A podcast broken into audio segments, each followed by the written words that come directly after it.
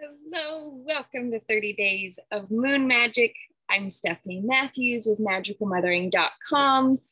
And this lunar phase or cycle, we are focusing on the solar plexus, which is a yellow color. And it also is brought to you by the solar plexus chakra and empowerment potion that you can find at MagicalMothering.com. Septarian heart crystals, also called dragon stones, and my favorite healing stone for the solar plexus, yellow brucite.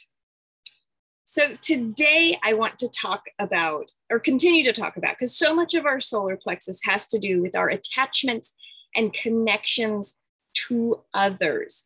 This is where all of our interactions and our connections come together. Hi Dee, welcome.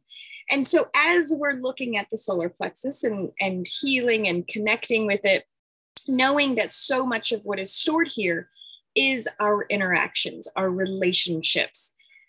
So I was sharing that I did a inner child work the other day, and then I got to talk with one of the women a little bit further about her own journey personally. And this is something I do. I do work one-on-one with women.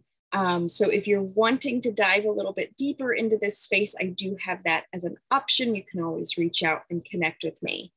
So I was talking with her and we were talking a lot about her relationship, and it was very easy to see that it was a very codependent relationship. I myself have been in a codependent relationship and understand that need to help to a point of putting myself last. I understand the control aspect and just doing everything for this other person and proving their incompetency and pushing it into their face, and then feeling like the victim and feeling like I am being used and why does this keep happening to me? And so I want to connect with this energy. I want to connect with this space of really seeing if we are using our attachments as a means of fulfillment. Because so many of us, when we're in relationships, we often look to the other. We say, I'm doing great, so wonderful, but my partner or my spouse or the other is going through so much stuff. And of course, I want to be there for them and I want to help them. And we're seeing that we are fulfilled in our own space. And so we're extending ourselves to try and do the work for those in our lives that are special and meaningful to us. And yet this is something that is not necessarily helpful, especially to us healers, to us who bring these aspects to others. It can be really a vicious cycle when we constantly are trying to heal, especially our close, intimate relationships, kids, spouses, family. So I realized that so much of my own inner child work had to do around getting my needs met. This is what inner child work really is. So as adults, when we don't necessarily need anybody outside of us to fulfill those needs, are we still looking for others to fulfill or complete us instead of going within?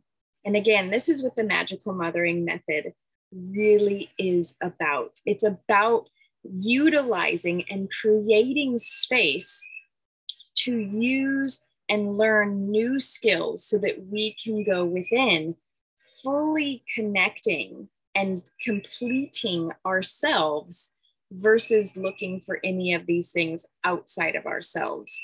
So I encourage you today to kind of just create space for what needs are you trying to get fulfilled outside of yourself. And to see, maybe make a list of those things. Are you trying to get acceptance or reassurance or love or any of these aspects? Because if they're not coming from within first, you will never find them outside of yourself either. So looking into these aspects, making sure that if you're looking for a soulmate or if you're not completely satisfied and happy in your relationships, that you must, as Abraham Hicks says, mate with your soul first in order to truly transform either the partner you are with or to create space for a soulmate type relationship to come in. You must have an intimate relationship with your own soul before you will find that outside of yourself in another. So I hope this is helpful. I look forward to hearing from you and seeing how this resonates with you. I hope you have a magical day, and I will see you all tomorrow.